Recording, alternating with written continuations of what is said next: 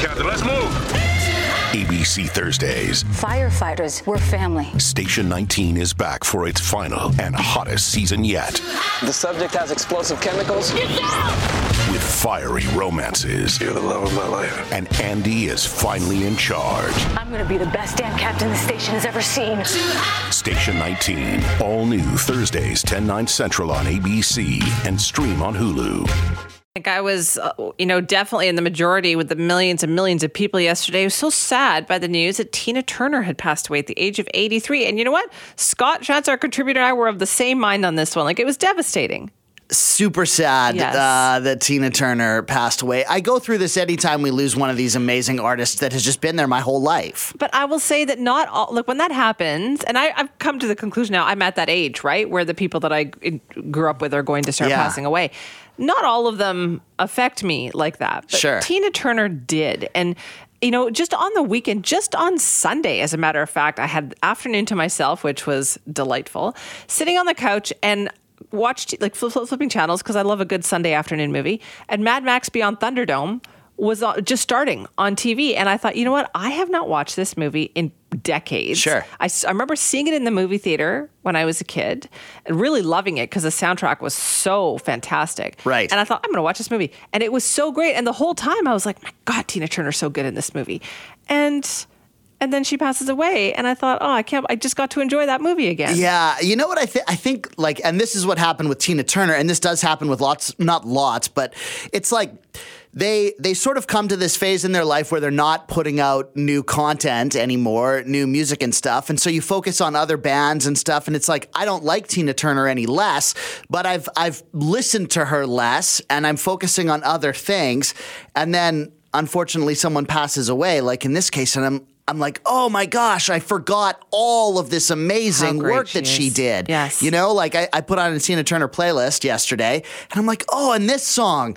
Oh, and this song. Yeah. And then you come in and I'm like, oh yeah, she was in Mad Max. Like, yeah, and when you look at, you know, especially in the 80s, which was like my formative years, that she is being saluted and missed by people like Mick Jagger, Elton John, Eric Clapton, like the greatest of the Oh, great yeah. rock musicians. John Fogerty said that her version of Proud Mary is like his favorite. It's he was so version. honored. Yeah, he was so honored that Tina Turner chose that song to play, and that made her originally. And so, we're, in terms of her acting career, she didn't get as many offers as she wanted to to do more acting, and she chose apparently Mad Max Beyond Thunderdome, uh, even though Steven Spielberg wanted her for the color purple. oh my gosh. And she said, Nope, I don't need to act that. I have lived that. So I'm going to go do this other movie because it sounds like the female role is more powerful. And I thought that was like in the 1980s. Good on you, Tina Turner. Did you know that she was the first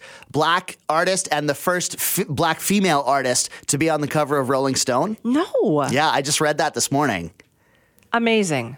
And when you look at her songs, like how great is she? I know Bryan Adams is quite torn up too because he had a great duet with her. But just like hit after hit after hit, and doing and, and the fact that she what she came from, what she survived, what she got past. I saw her in concert, and I looked this up to get the date right last night because I remembered that it was 1984, but it was June 29th.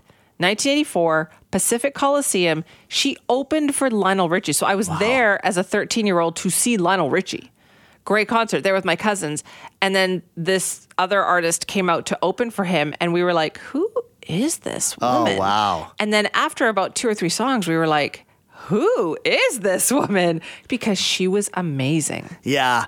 Yeah. And man, it's such a, it's so sad whenever this happens. That's why I'm like, you got to go see the shows, you know, when you have the opportunity to. And of course, everyone is sharing videos and that type of thing all the way up to the end. Even, you know, like in her 60s, she was just absolutely giving her on stage. It's just, yeah, one of the greats, the queen of rock and roll. the tina the musical actually is playing in london england right now Oh, that would be so great. and they had to make the announcement yesterday just before the performance hap- like that this is what had happened and obviously it was so sad but there are ways to like honor her listen to buy private dancer Yeah. There you go. Right? Such a great album. such a great album what's your favorite tina turner song Uh, the best.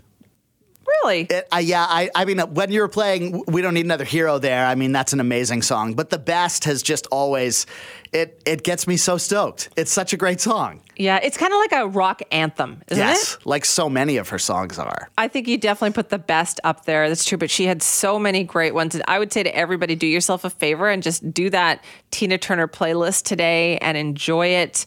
Um, and I know lots of people have great memories of her, don't they? Yeah, you bet. All right. Well, Scott has them too. And if you've got something you want to share, like what is the greatest Tina Turner song?